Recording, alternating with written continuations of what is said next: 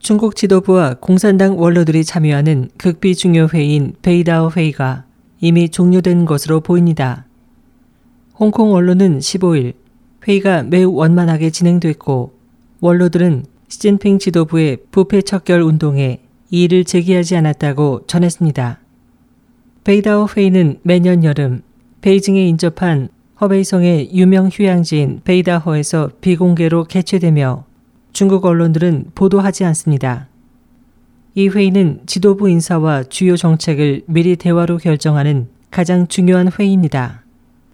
부패 척결 운동을 통해 장점인파 요인들이 잇따라 실각해 시진핑 지도부와 장점인파의 공방전이 치열한 가운데 중국 내외에서는 회의 개최에 강한 관심을 보였습니다.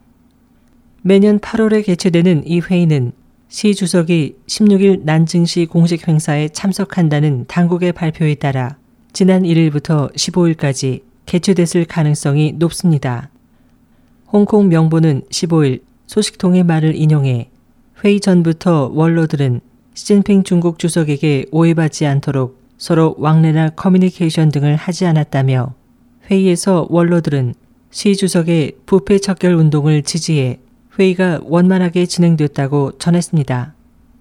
이러한 정세에 대해 중국 문제 전문가는 시진핑이 퇴치하려는 가장 큰 호랑이인 장점인 전 주석의 입지가 점점 무너지고 있다고 말했습니다.